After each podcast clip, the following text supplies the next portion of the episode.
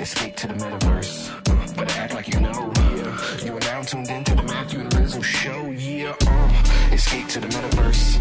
Better act like you know. Yeah. You are now tuned into the Matthew and Rizzle show. Yeah. Escape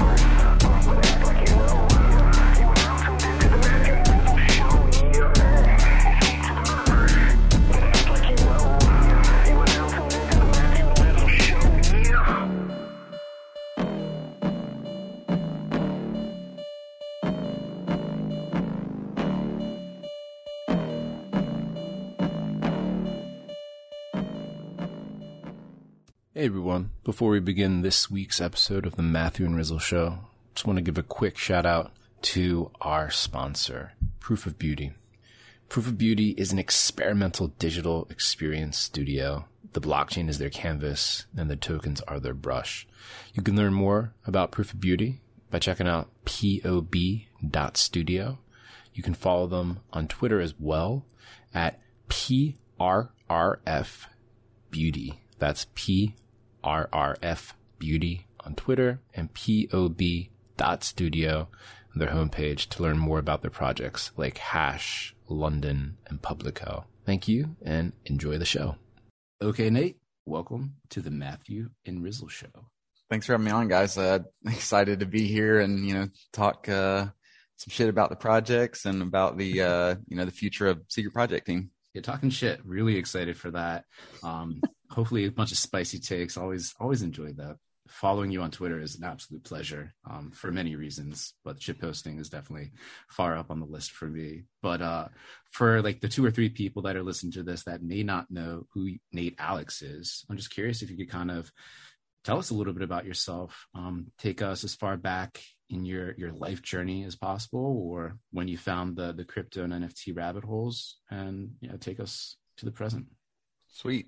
Um, yeah. So I uh, I won't take you all the way back to like the story of birth, but if we start at maybe the beginning of my crypto journey, I think that that seems like a good place to start. I would imagine, you know, not everybody listening in would be newer, but they're considering, you know, the scale of the space and how much it's grown in the last year. A lot of people are probably where I was, you know, three or four years ago in the NFT space. And so for me, you know, I, I joined crypto, um, I guess it was around the fall of 2021 and dabbled around with like stupid shit coins and didn't have any clue what I was doing. Um, and then in December 2021, Crypto CryptoKitties was like, or sorry, not 2020, December I'm like doing the math 2017. here. I'm like, wait a minute. Am I- Whoa, whoa, shit. There's no time 2017. Whoa, shit.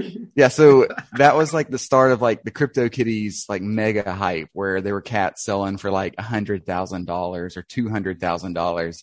And this like really got me interested because, you know, this is more than I was making in a year as, as an engineer.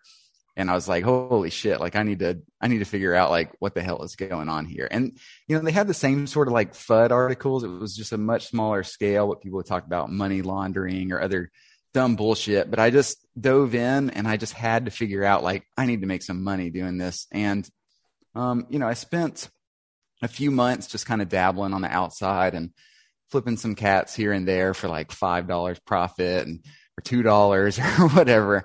And um, it wasn't really until I joined Discord in about the middle of 2018 that, you know, and I, I started talking to people who were it, like really involved in the space and like learning a, a shitload from them and like meeting all these really smart people that it like made me just like become obsessed with the space. Um, and that was really you know, I, I guess I, I like to say that I'm a 2017 like OG, but I mean, when I really, really dove in, it probably was more mid 2018, even though I'd been dabbling and trading without really knowing what the hell I was doing for a while. Um, and you know, 2018 for anybody that wasn't there or, don't already know, it's like this brutal year where Ether, where the Ether price went from like 1400 down to $80. So even if you were a good NFT trader, and I wasn't good, but I was okay.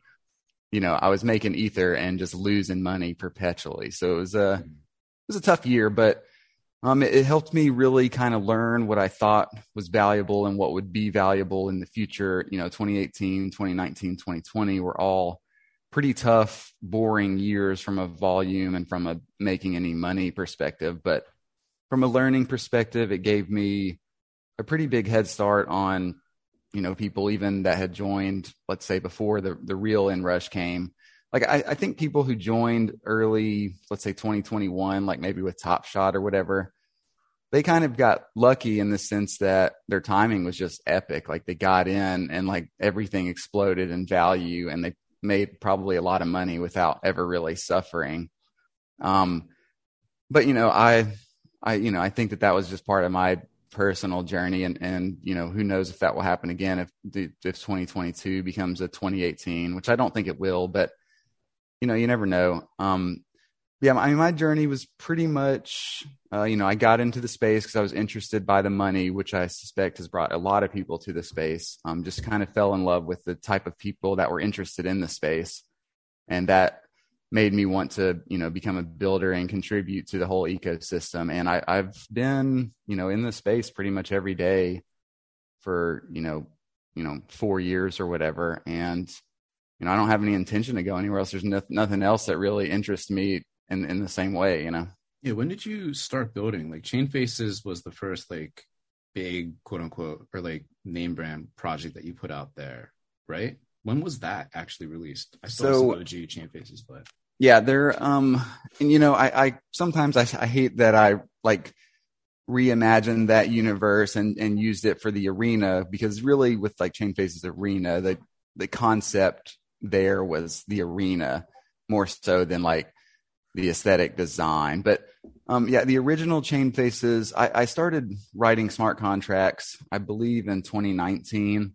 Um, and it was pretty, my, my skills were pretty bare there, but I had written, uh, I had written a, a or, or, created a project, um, did, did the front end for it. And I got like pretty much to the end of it. And this was December or maybe November 2019. And I just couldn't finish the last little piece. Um, I couldn't get the API to serve the data to to OpenSea. I just didn't know what the hell I was doing. Um, so I gave up on that project and pretty much was like, "Fuck it, I'm done trying to like build projects." And then uh, Oxo, a guy that I've been friends with through like Crypto CryptoKitties community for a while, he dropped the math NFT, which was just like numbers on a token. And after that, I was like, "Oh, you know, I'm gonna reimagine what I was doing. I'll do something a little more simple." it would be cool if there were like generative text faces on chain. That actually would be pretty neat.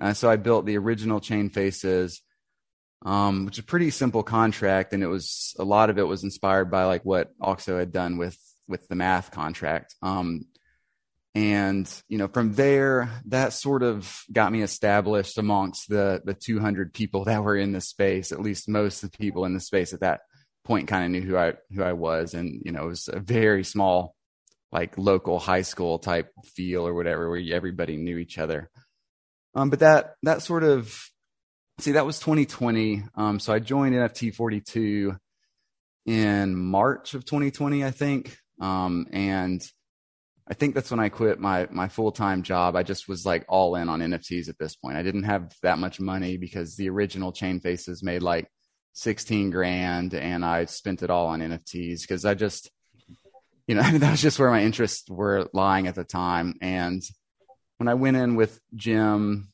um, and Rizzle, we, you know, we had like this vision for what we're going to do with the company. But in my mind, in the back of my mind, I was thinking like, we just need to fucking survive because like I'm like all in on this shit. So, um, but that gave me time to be in the space full time. Um, which is a lot more than just nine to five full time for me. It was a lot, a lot of really long days, but I would keep learning and keep programming and dabbling. And, um, and then I released, you know, Squiggly WTF, uh, 2020 fall, which was a, a noticeably more complex contract. Um, I, I, did all the pieces for that. Um, you know, I was pretty proud of that one for a while. And then 2021 came in, we got some VCs interested. It kind of changed the direction of like there maybe the freedom of what we could do with in the company maybe or, or at least that was sort of the sense that i felt so i didn't really do anything in 2021 of significance as far as project creation or, or personal project creation and then you know this year with deciding that i was going to leave nft 42 um, and like, hey, I want to roll out a new project. I want to create this innovation brand. I want to just do like experimental, cool projects that, um, you know, captivate a lot of people and, and interest a lot of people. And, you know, I think that Chain Faces Arena has done a pretty good job of that where like 9,000 people join the arena. There's still, you know, hundreds of people in the arena like after weeks. So yeah, I think uh, it achieved that goal. It didn't achieve all the goals that I had hoped it would, but uh, hopefully we can continue to establish the brand and make it a strong brand within the space. Uh, you know, that's the longer term goal anyways my my last chain face made it so far and literally i asked nate to like pray for my chain face and it died within like an hour or something like that afterwards. I had asked him to pray the day before and it worked. So I like circled back for a second round and I got like oh. greedy or something like that. Um, man, I hate that you died, man. I, I, I, was rooting for you. I've got a couple, you know, long shots that had not big armies that I'm, I'm hoping are going to pull it out at the end over like one of the whales because it won't be as fun if a whale is just in the end by himself. But, um, yeah, it's it's funny because like each round the percentage to die is less than one percent, like sometimes significantly less than one percent. But yeah. over time, after hundreds or a thousand rounds, like the odds start getting quite high, but you're still alive. So in that given roll, it's literally like going, it's like if roulette had fucking, you know, a thousand numbers on it and you just kept picking the same number until it finally got hit. And like, you know, yeah, it's, uh, it's kind Dude, of an interesting mechanic to watch. I think. Dude, yes, man. I, I, it's. I'm obviously sad that I'm out, but um, it, I was in it for a long time with only uh, you know, a handful of uh, warriors or whatever, and it was fun, man. I, I miss like checking up on my warriors to see how many stitches they have and everything. uh, dude, one of the things I like really appreciate about your story and can like relate to personally is I like sort of entered the scene a, a, while ago, like basically doing exactly what you did, man. Just like flipping shit to try and like you know play around with this stuff and make a little like side hustle or whatever. Uh, and I have also like you know at this point in my like you know whatever you want to call it in the space like have found myself like I feel like very like similar to you, man. Just like compelled to build and like contribute and do interesting stuff within the space. And you're someone who's like done you know publicly very well like trading. Like you certainly don't need to like be out here like continuing to tinker around. I'm sure like you, you know enough about trading at this point that you could just continue to flip and and you know have made your money and and do whatever. Uh so like talk to can you speak to that man? Like I, I, feel like chain faces was ahead of its time. Chain faces arena like you know is i you know still like playing out and everything but you know it's it's something different man. Like you it's bringing something different to the table.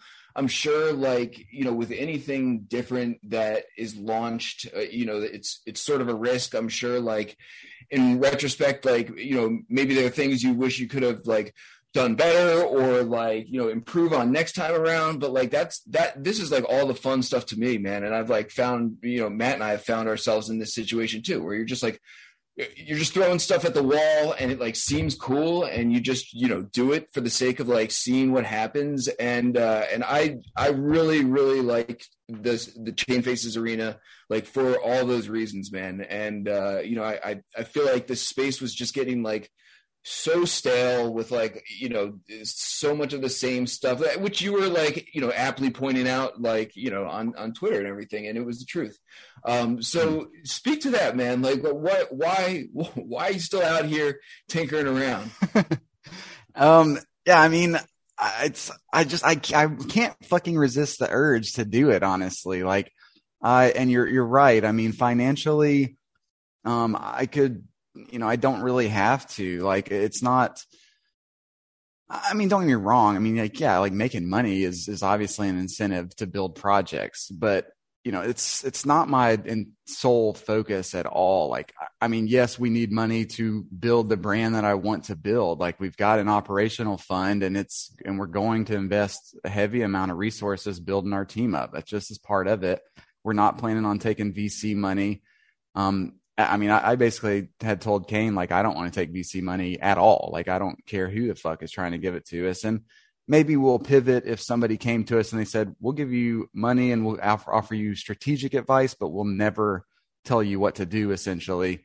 Then maybe, but I, uh, you know, I say those things because like I'm making the brand because I just, I just want to like, I, I'm just, uh, I just feel kind of creatively inspired and I feel that like smart contracts are a medium that I get to explore.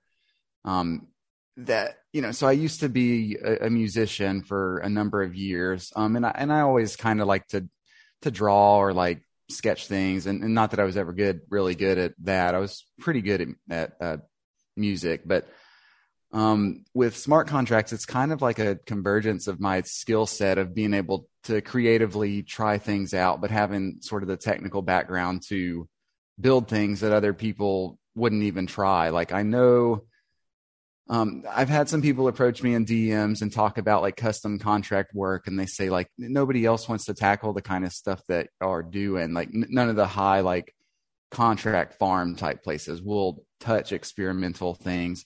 Um, and I just it just is like a creative outlet for me. I just that's why I want to do it. I think that ideally will inspire people with with projects. I think that the arena has probably inspired at least a handful of people in the same way that CryptoKitties inspired me years and years ago. Um, you know, and that's not to say, you know, you mentioned like things that I, I wish that we had done differently or that we could have improved on. I mean, that's not to say at all that the arena is perfect because it's not. I mean, I, I have it queued up to like do a thread today on things that I think are wrong with the arena, but you know, short list on that. You know, I think obviously the economic experiment there with how people would perceive Chainface's value after they were in and out of the arena did not go the way that I thought it would. I thought that maybe people who earned their scars would have like some attachment, like, yeah, man, I survived in the arena. I earned this rarity that, um, you know, I, I'm not going to sell it for the floor, but people focus because the, the culture of the space is this like quick pump and dump, like hype thing. Like, can you funnel in a bunch of people and MLM market it up to 20 ether floor or whatever. And that's all that the vast majority of people give a shit about. I mean, that's not what Chainfaces Arena was ever about. It was, you know, and, and maybe because that wasn't the consideration, maybe that's exactly why it didn't play out that way. Or maybe the aesthetic is too boring. And, and that's why we are, you know, building SP 1.1. Um, but yeah, you know, things that we could have improved. I think if the tournament was like infinitely open where you could join, but you just had to pay a fee if you were late to join, and that would go to the pool and it just kept it going and people could keep joining and dying or get gaining scars or whatever, like perpetually until it finally ended. Like that would have been a better economic experiment. That would have put pressure on the floor. Um, uh, on this on the supply side, but or sorry, on the demand side. I, I, you know, there are a few other little tweaks like that that I think could have been better. Um, you know, I think some slippage loss to leaving the arena would have been good, or maybe some like we could have had a bot that would slowly feed ether to the to the arena, but instead of dropping the full amount at the beginning, we only dropped half of it or whatever, and we slowly feed ether into the arena the longer people are, are lasting. But you know things like that i think are good tweaks. I think that the arena mechanic is actually pretty good. Um, probably will never be done again on mainnet because we, we spent like 100 ether so far maintaining the arena. Oh, um, yeah and you know so the operational cost is super high there. It wouldn't be high like that on l2 um, but you know that was part of this experiment was to like do this on chain in real time uh, collection and, and sort of a performance art collection if, if I can be an art snob because I know that this is the kind of thing that people who in the legacy world care about art. They care about the stories and the way that things work under the hood. They don't just care about the fucking way that it looks. Um, and yeah, I get that we do not have a lot of high end legacy art collectors in the NFT space. And we have a lot of people who are mega focused on how cute the aesthetic is. And that's like the primary driver of value. That and LARPing about what you can build in the future, which, um, I mean, you know, just being, being real, like we built a, a fairly complicated on chain project before we did, I guess, focused on the art piece. Whereas most people hire an artist, Yeah. they focus on the art piece, and then they promise you that they will be able to do what we've already done, and they never will. Is the thing, but or, or very few of them will. Um, but we'll see that play out throughout the year, I think. And as long as SPT can continue to create cool projects and sort of flex our technical muscle, then hopefully we'll start to stand out before the end of the year. And by the end of the year, people will really uh, appreciate what we're trying to do. Yeah, the, the art as code instead of the art as pixels. Um, that whole focus, like yourself and are the, the two the two artists, frankly, that come to mind when thinking about that front and thinking about like blockchains as a, a digital canvas and like NFTs and things like that as paintbrushes and strokes and factoring like the whole social dynamic and individual contributors and like constantly questioning, trying to reimagine what is art. Like y'all are pushing the boundaries and opening people's eyes and expanding what people can potentially conceive of as art, which is fucking just the dopest thing I think anyone creative or quote unquote like technical can strive to do. Um, there's a couple different avenues I kind of wanted to double click into. Um, one was like thinking about the future of like what's next, like if this is the last dance for you on mainnet for something uber complicated because of like gas constraints. I really wanted to kind of see what you wanted to do or what where you see the space evolving into like layer twos and things like that. But I wanted to stay real quick on what you were talking about in terms of not accepting or not looking for like outside capital or venture capital and things like that. And just kind of speak a little bit more to that and why that's not a core focus, why accepting it could be potentially fraught. Um, really curious about that. And I think other folks in the space could benefit from hearing a little bit more about that. Cool. Yeah. Um, so, you know, I think there are some things that VCs can do well, um, or maybe more like advisor type roles. But for, for like us, like money is fairly cheap, I guess. If you can produce at the level that we can, and, and don't get me wrong, after uh, Chain Faces Arena, you know, the floor has been a focus of a big, like major FUD uh, piece. You know, that's the main like hate that I'll get on Twitter. Like, if I say anything sharp about anything else or, or spicy about anything else, somebody says, "Oh, well, so better than the arena, which is less than the mint cost." like, well, like so, you know. But but my uh, my vision right now is that we're going to repair, um, you know, the sort of that sort of uh, you know the way people are thinking about chain faces in the arena hopefully, you know, we do this professionally illustrated SP 1.1. Everybody loves the aesthetic and there's no primary sale. The only way to get one is to have, you know, a chain face. Or if you died in the arena, then you can resurrect yourself. You wouldn't be able to unwrap that back into your old CFA. So maybe CFAs experience a bit of a supply crunch. Um, you know, but in general, it's it's going to be more like a typical PFP project. We'll do some marketing. We'll we'll leak the art out, and then nobody will be able to buy it on primary. You can only get one if you buy one on secondary. So hopefully, we can repair the way that people think about that brand by doing this project by investing in SP 1.1, which is you know getting an illustrator, uh, getting a professional design front end team, um, like making sure that we release something that's extremely high quality that's going to be a giveaway from from our perspective. It will be free for everybody um, outside of gas or whatever. But yeah, I guess I say that to say that that's why I think money is cheap. We repair this brand and then we roll into SP2. Um, money will be found again. If that project doesn't perform well on the secondary market, then we'll reinvest into it the same way. But eventually, I don't think we'll have to like be playing this reinvesting game. We will pretty much have whenever we want to release a cool project and we're cognizant that our market is ready for it um, and we have the appetite for it in the market. We have buyers ready. You know the same sort of attitude i guess that like any elite crypto uh, artist would would go through. Like let's say XCOPY i i doubt that he spends you know three months on each of his one of ones but he doesn't release a new piece of art every single day you know, he rolls it out strategically. He's very cognizant. And that's one of the reasons that his collection is so valuable and so desirable is because he does understand the supply demand um, aspect of, of his market.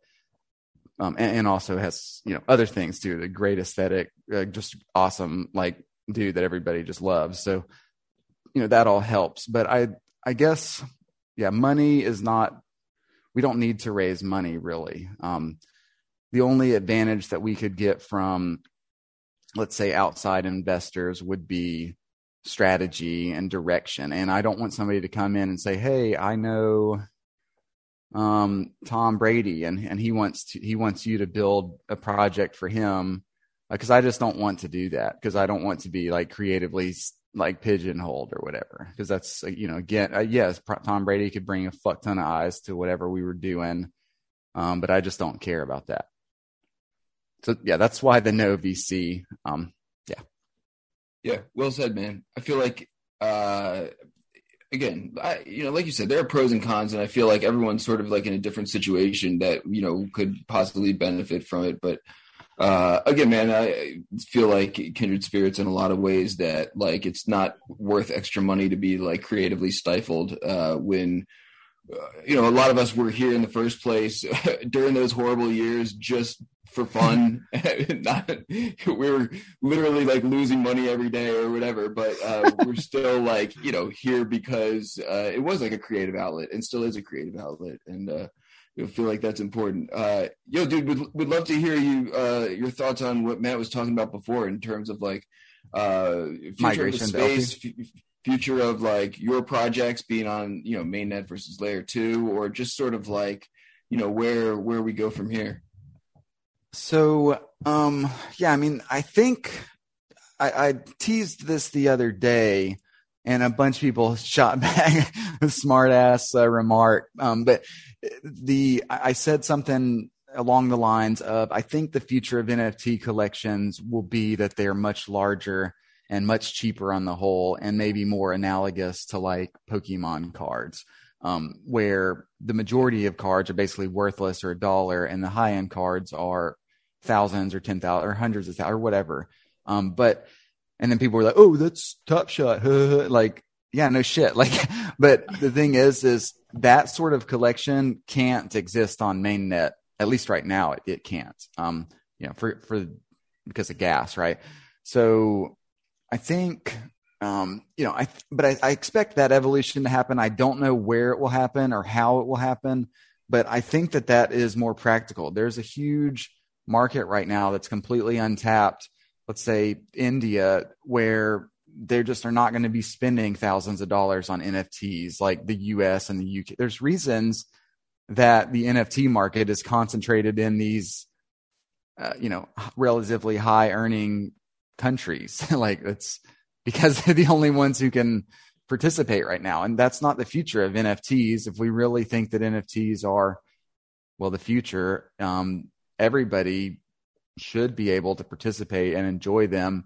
And that means the price point has to come down. And if everybody's enjoying them, that means the collection sizes have to go up. So I, I definitely think that's the trend that that will start to happen sooner or later. I don't really know when, and I don't know exactly how. I uh, I'm not an expert really on L2s and all the solutions that are there or the like optimism rollups. Like I, I, I know these words, but I don't know the technical details really behind them, what the best ones to use are. Um, it's something that I have talked a little bit with Kane about. I mean, and he knows this, uh, the, the technical side even a lot better than even I do. Um, so I would kind of follow his guidance probably more there, but it really will depend on the kind of projects we do. If we do a collection size of a hundred, there's no way we would do that on an L2. We would that would be a mainnet collection without a doubt. Um, I can say that even though I believe the trend is going to larger collection, cheaper, that if we did do that, we wouldn't be doing that on mainnet because it just isn't feasible. So um, we would probably let the project decide where we were going to live at. SP 1.1 will be on mainnet. SP 2 because it's already designed is on mainnet, but it's also a smaller collection size. Um, it's a dynamic sizing, so it, it could be a thousand or it could be three thousand. but it's relatively small.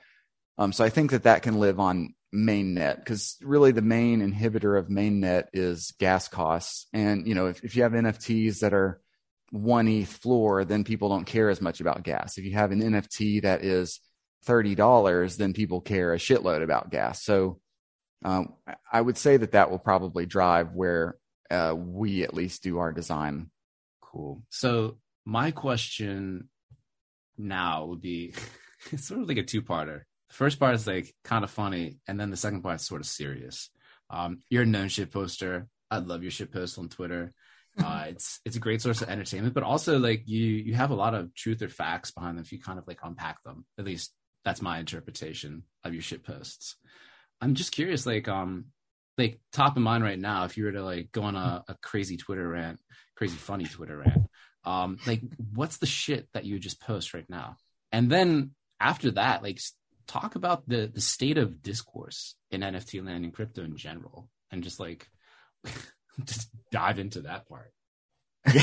yeah. So, um, so actually, I kind of, uh, believe it or not, most of, I mean, I mean, sometimes I'll come up with a funny like idea or concept on Twitter and like, and be like, I have tweeted too much today. So I'll start queuing them into like, uh, future tweets or whatever, like typing them out and then saving them as drafts.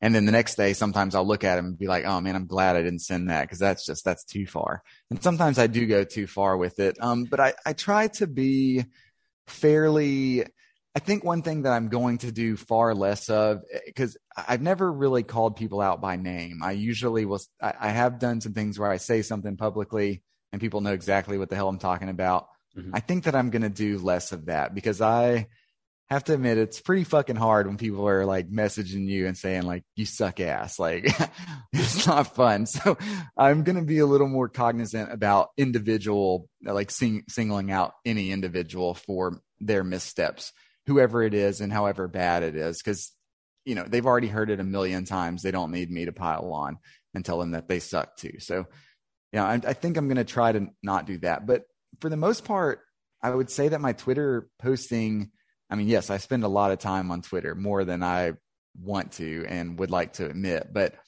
a lot of the ideas, like I'll just be, uh, let's just say like the whole, when the, the like hot women of crypto started like doing the DAO thing and like doing pictures of themselves and like, and it just was like silly. So I'm like, that just like, oh, this is an easy one to like you know, point out and kind of make fun of a little bit. Like, I don't think that that's a decentralized autonomous organization, but, um, and I, I, uh, a lot of the ideas are kind of inspired, I guess, more in real time.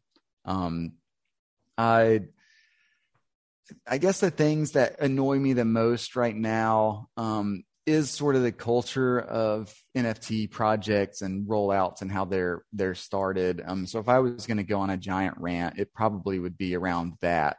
Um, I think that a lot of with that, and then just the overall like education level in, in this space, like a lot of these uh, people who are newer, there are people who are you know genuinely diving and trying to learn, and then there's people who like have a pretty good sense of how pump and dumping works around these projects. And they're okay to like larp it up and like get those people to buy their bags who are still like trying to learn and figure it out. And they do um you know it's it's really not that hard. I think that people think that it's hard and they attribute it to other things like oh man oh this art is just universally lovable. And actually it's more about you know getting the supply demand right at the beginning. Um, and I know that there's some person listening that's like, well, you didn't do it with Chain Faces Arena, so it must be pretty hard.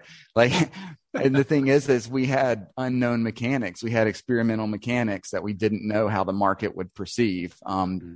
But as in terms of like, if I did a 10K PFP, I have a pretty good sense of what sort of aesthetic would work. That's why I'm pretty good at buying NFTs and selling them uh, for a profit because I can read the market pretty well. So let's just say I hired the perfect illustrator that I figured people, you know, the trend would be in or whatever. Um, I funnel in way too many people in the Discord and I let only a small percentage of them get the NFT. And then I just talk about building metaverse stuff or whatever. Like and get people to FOMO in perpetually throughout the year or whatever. Like it's not that hard to create a project that is up considerably from the beginning. Um, and there are a lot of teams that run that playbook and, you know, they don't care because they get their huge primary sales off what's, you know, I mean, yeah, it is hard to coordinate a team and, and build something at all and to execute it all, but it isn't that hard um, to not do something new. So I, I feel like that's, uh, they run that playbook. They win over these people who don't really understand what's going on behind the scenes or, or, or what it'll look like in the future. And, um, you know, I don't know. I just, it's kind of annoying to me. I hate that a lot of people think that NFTs are just like, just this like cute picture on a token and that's worth thousands of dollars. And people think, oh, bored apes are popular because people love apes so much. Like, so if, if this is flipped apes, that's going to be popular because people just like the way apes look. And that's not it really at all. Like, for them, you're buying their brand and their their operational team. You're buying what they will be able to to do in the future. Um, but they've shown some ability to be able to to do that and execute. So that's why they have such a strong brand. And some shit team that's anonymous that is copying somebody else's aesthetic that's promising you the same things is just not really going to be able to do it in my opinion dude well said. Again, I mean that echoes a lot of uh, I think a lot of sentiments from like a lot of people who have been here for a while. It's like sort of hard to see you know people just sort of like hop in and just try and you know scrape off the top by like copycat projects and everything and uh I don't know, man. I sort of like appreciated the trolling aspect of like the flipped everything. I, I just from the sake of like it ruffling so many feathers and like aggravating so many people, uh, and everything. But it, you know, again and again, man, this is why like one of the reasons we wanted to talk to you in the first place is it's just so nice to see like you know people out here doing something different, like using the smart contract as art. Um, you know, just sort of like looking at you know projects from a different angle and everything. Can can you do you uh, what's like the latest like alpha you've released about like you know what's coming up and everything? Is that what you gave to us earlier, or is there anything like uh, uh you know on the horizon uh shortly? Um, you're talking about in in like with secret project team? Yeah, yeah, yeah. Or I, I yeah. guess with anything else, if uh, you got something else cooking up, is that is, is secret project like 100 percent your main focus right now?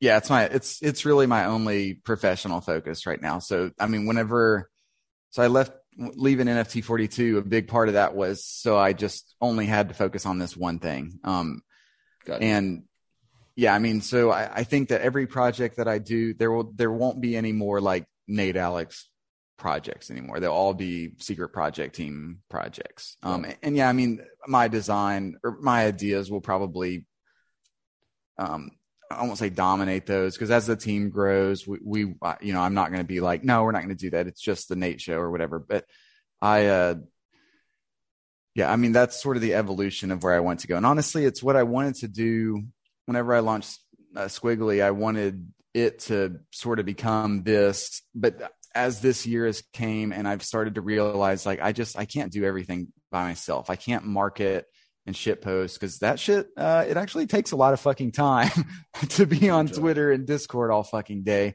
It doesn't give you a lot of time to develop. So um i you know bringing on kane has been fucking awesome because like he's ultra fucking smart and i can share these ideas with him and he knows them at the technical level. If I share some shitty code with him, he knows, oh, well, this is what that was supposed to do.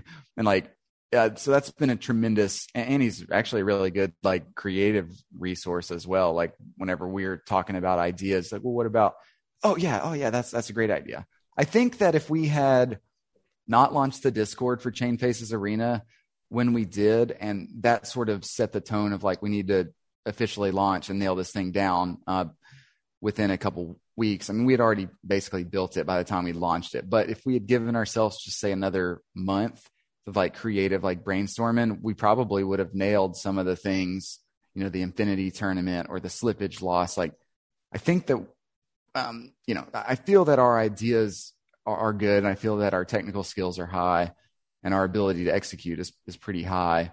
Um, yeah, you'd asked about like alpha. So yeah, I mean, really the main focus right now, I expect that we'll build SP2 in the background while SP 1.1 is being illustrated. Um, because from a technical uh, standpoint, SP 1.1, I mean, there is actually some technical shit going on under the hood, the way that we're going, going to reinterpret all the traits and, and reimagine them on chain. And, um, there's going to be, it's going to be technically an impressive project as well. But, you know, we've already started writing contracts for that. I think the technical side will definitely outpace the artistic side on that one. So while our, our artist is finishing that one up, we'll finish up SP2. Um, and then, you know, assuming SP1 repairs the brand image, then we'll roll out SP2 or sorry, 1.1 repairs the brand image. Then we'll roll out two, which will also be controversial. And I know people will shit talk it. And then some people will get it and be like, oh shit, like, yeah, this is way different again. Like, holy shit. Like, and then I don't know what impact that will have on that market, but we'll be committed and we will have shown that we are committed to keeping the brand's, um, perception high. So, it, you know, if whatever happens with that one, then we'll reinvest uh, resources into that to make it a strong brand if it's not on its own right from the jump. Um, we've done, I talked with, uh, Scott Lewis, who's the founder of Hype and, and, a few like DeFi protocols and stuff. And I guess I won't leak exactly about what, but we're going to do sort of a tie-in with them on SP2. Um, and we've got some ideas on how we will be more cognizant of the market from day one there and try to bring something that has like public value versus just the technical level that only a few nerds really get and appreciate. That's awesome.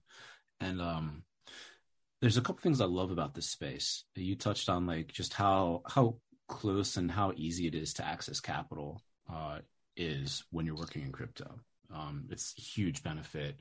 New idea, almost instantly funded if it vibes, uh, if it hits the right vibes with folks. But then the other thing, like as you're building a new project or a team or anything like this, um, you have such quick and immediate access to such a talented pool of potential contributors and things like that. I'm I'm just curious, like um, from your team builder perspective, and like, kind of like throwing out a feeler potentially, like if you are looking for any potential contributors or folks that are like, oh, Nate sounds super dope, just as I imagine, as I heard him on uh, like Zebra Red and all that good stuff. And damn, I wish I could help out. Like, are you looking for anyone else to kind of like raise their hand and be like, yo, dude, I can help out. Like, let me help contribute. Like, let me get on. Uh, anything like that? Yes. Yeah, so I, I would say um, right now where we're at is it's kind of building the community team a, a little bit and making sure like getting some longer term like pieces hired in place um, and then the professional illustrator, and then for the for the front end design team, we've we've got a company picked out. Um, and if if they just crush it, then we'll probably use them going forward instead of just contracting them. But as for like individuals reaching out, um, right now with SP 1.1, I think that we've got all the pieces that we need to do that and SP2. But after I like I, I want to be a little cautious about scaling it up too fast. I don't want to be running a 100 person company um, at the middle of the year and have so much bloat that I just can't uh, because I've I've went too fast that I can't manage it properly and and make sure that we're executing at a really high level. Um, but yeah, I mean, people who are talented, and there are a shitload of them in this space. Like, and I with the art submissions, I've got some like really fucking good ones and, and unfortunately in in many cases i'm like well we just we can't put that on chain. It's it's too technical. It's too you know detailed and, and good i guess that it just wouldn't well it's impossible to put that on chain. But we uh but I mean, yeah, I, I I'd want to be pretty open to that. I would say that when when SP2 launches and if it's a success, if SP 1.1 is a success and SP2 is a success, then I think we'll be ready to take on more team members and, you know, various types of roles. I think we we really need somebody who can help drive operations a, a little better and, and, coordinate, say, like the community team a little better. Because um, I my bandwidth is super low right now. It's it's hard. It's hard as fuck to even respond to emails or like you know do things that only that really I can do. Like say this this recording.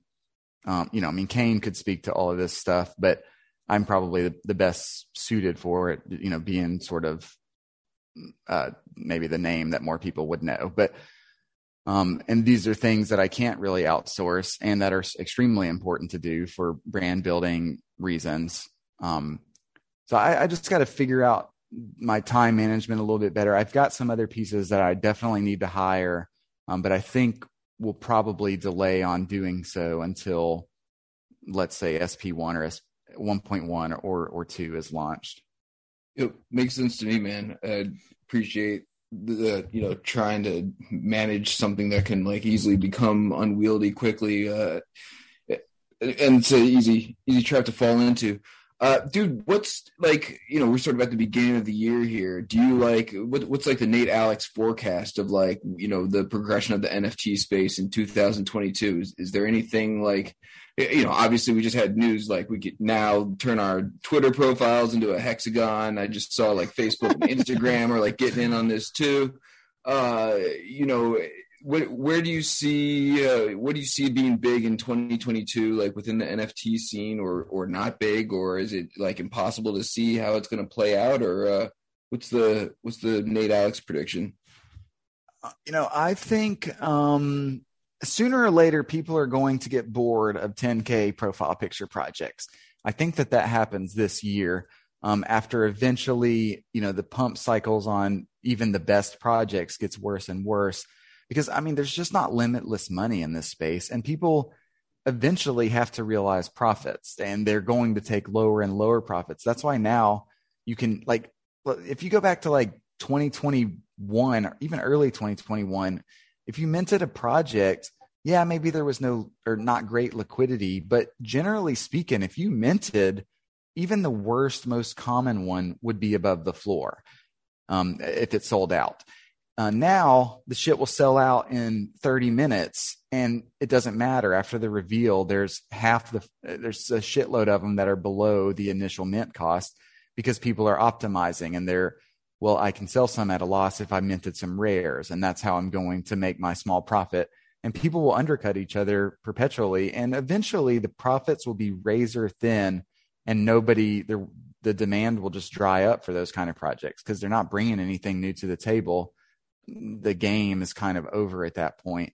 Um, I, I um, like what we're trying to do being like a creative brand and, and appeal to a different audience and trying to, you know, not really play that game. I expect that other there and there already are. I don't want to say that we have led this charge by any means, um, because there are a number of other creators who are, you know, uh, Matt touched on earlier, like like Pak is, you know, is inspiring to me. I mean, I think you know, but there are a number of other ones who are smaller profile that I think will continue to sort of explore that space and that creative space and like kind of capture and like uh, inspire other or captivate and inspire other others to kind of do the same. Um, so hopefully the, the 10K PFP trend fizzles out and creativity and innovation start reigning supreme at some time this year. I know that everybody, like the thing that everybody wants to go to this year is, Oh, games, man, games. That's the big thing. That's the next big. That's just is too easy of an answer, and it's too broad. Actually, I don't know yeah. that we're going to see any good crypto games this year. I mean, maybe like the thing is, is that we've had good crypto games in the in or, or not maybe good, but decent crypto games in the past already, and they never gained wide audiences because people in the space don't want to play games for the most part. If we're being real, most of the people in this space want to make money. And if you're playing a game all day and you're making 50 cents a day, that just is not a good use of your time if your goal is to make money. So I, I think um, mini games or experiments are kind of, or maybe that's just me being, you know, drinking my own Kool Aid and like being an idealist and, and hoping that that's what happens. But uh, I hope that that is what happens. And I think that it makes sense to me that it will happen because, again, I think PFP flipping you know, pumping and dumping them and people marketing them and just funneling noobs in and just crushing them over and over again. It just is not sustainable. Yeah, hundred percent. Um, I always try to like, I feel the same way, like nearly identically with you. Um, I've been tired of the PFP projects. Of course, like those sorts of feelings and insights, I always have to throw a little bit of salt on my own opinions and remember that there's so many more people out there that are just coming in here um, who may like vibe with that for a longer period than I would ever imagine or expect. But at the same time, like the game, broad generalization of where we're going, totally agree. It's super broad. And honestly, like the best game is life itself and being able to participate and just do fun, unique, creative things. Like that's that's pretty amazing. And if you think like that, then it's almost like, wow, like we can make life even better. Um, start impacting real world things as opposed to like creating another diversion or escape from reality. Um, it almost like crypto and NFTs and stuff almost brings us closer to like us, humanity, reality, what we can do and impact and change. So it'd be interesting to see how that unfolds heading forward. But um, we like to do towards the end of the show a little bit of an intrusive wallet shakedown. I know you're pretty public about, especially your your older purchases and what you have in your wallet. It's easy to see. I'm just kind of curious, like recently, if uh, we were to peek into your your crypto wallet, like what, if anything, have you been like scooping outside of like chain faces in your own project? Yeah, I uh the wallet shakedown. I love it. No, and uh, and I love uh, what you were saying too about uh, you know life being sort of the best game, and that is sort of the game that we that that is being played in the crypto space. I mean, I I think like the idea of the metaverse being this 3D immersive experience. Yeah, I think eventually it'll get here, but you know the trend is already set to where you know neither of well, I mean, I, I know Rizzle in, in, person, but I didn't, I'd never met him in person even, you know, a year ago.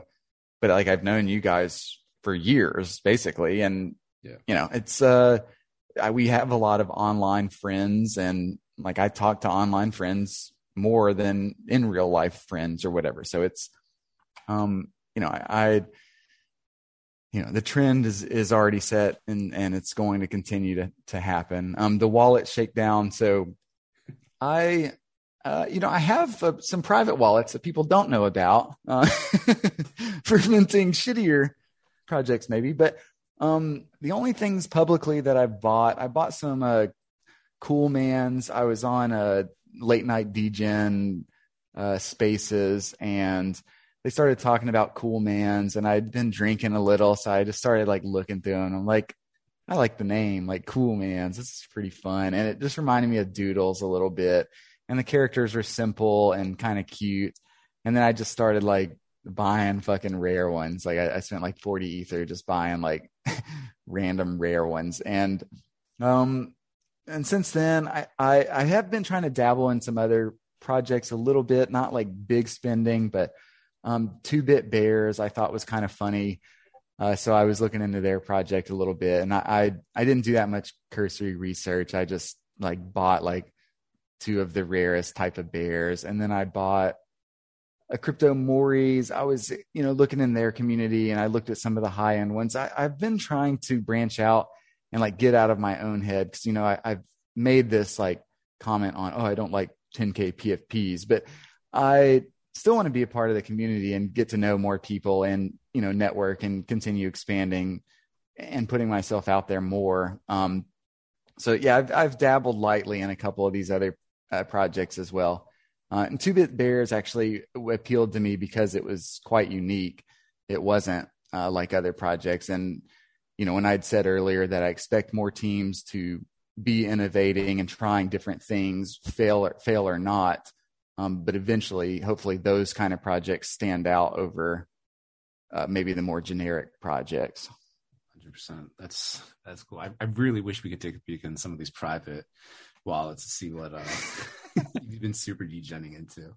Uh, but it's all good. No need to dox those. Yeah, keep them keep them hidden for people. yeah, I would say that. Uh, well, you know, at least in the last month, I really haven't been a big buyer of, of anything. Um, cool Mans is the only maybe significant purchase that I made. Uh, well, maybe I spent like I'm not sure how much I spent on two bit bears. Maybe it was like five to like ten ether. Um, and I didn't. I spent like a few ether on Mories, but I I haven't really I haven't minted anything or really bought anything um, big uh, in, in, pretty much since I launched the Secret Project Discord. I just have been kind of too busy to degen down at that level.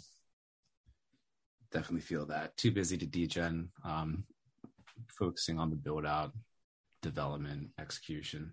Love to hear that. Honestly, uh, makes me more excited for the future. Um, but yeah, man, uh, as we wrap up, just want to make sure you give the proper shout outs to everything, let everyone know like any upcoming dates that they should ke- keep in mind. And yeah, just for the like two or three people again that may not be following you on Twitter, let the folks know where they can follow you at. Cool. Yeah. On uh, Twitter, I'm uh, Nate Alex NFT. Um, on Discord, Nate Alex 1688. I think that's right. Um, and I mean, I would say generally DMing me is probably not going to be super effective just because I just, the volume is just insane. Um, it is possible, and it's happened a number of times where people have like, you know, communicated through comments and I've sort of built a relationship through them through comments. And then I follow them. And then if they send me a message, then it's not in the pool of unfollowed messages. And it's more likely that I'll respond to it, although it still will probably also be slow. Um, as far as like dates that are concrete, I don't really have anything because we haven't 100% picked the illustrator yet. We've got some strong submissions. In my mind, I wanted to be done with it by Sunday. We got a killer submission last night um, that I just loved. Um, but I'm not a 100% on Sunday. I, I think if, if we do decide on an illustrator on Sunday, then then they can sort of drive the timeline a little bit better for SP 1.1 because I think that art will be the bottleneck there. If it was just a technical side, I feel that we would be ready in let's say two weeks. Um, for the artistic side, I don't have a great feel because uh, it will it will depend a lot on the artist. I think. Got it. I mean, I just want to say, like, it's been a pleasure to chat with you. I mean, following you for for years and years, and having this be like the first actual live chat, it's been a long time coming. Um, it's super cool. I always have to say that it's so cool when you start translating like purely digital relationships into like more human, like voice based. It's it's just very very cool. And to listen to your your progression, your story, and everything that you're doing right now, man, so cool. It's very inspiring, and just keep doing you and keep creating very cool shit for everyone. Fuck yeah, man. Yeah, you know, thanks for having me on. It's been it's been fun. Yes, it has. Thank you, Ben. Hey everyone, thanks for listening to this week's episode. Just want to give a quick shout out to our sponsor, Proof of Beauty. Proof of Beauty is an experimental digital experience studio. The blockchain is their canvas and the tokens are their brush. You can learn more about Proof of Beauty by checking out pob.studio. You can follow them on Twitter as well at PRRF Beauty. That's PRRF Beauty on Twitter and p-o-b POB.studio on their homepage to learn more about their projects like Hash, London, and Publico. Thank you and see you in the next episode.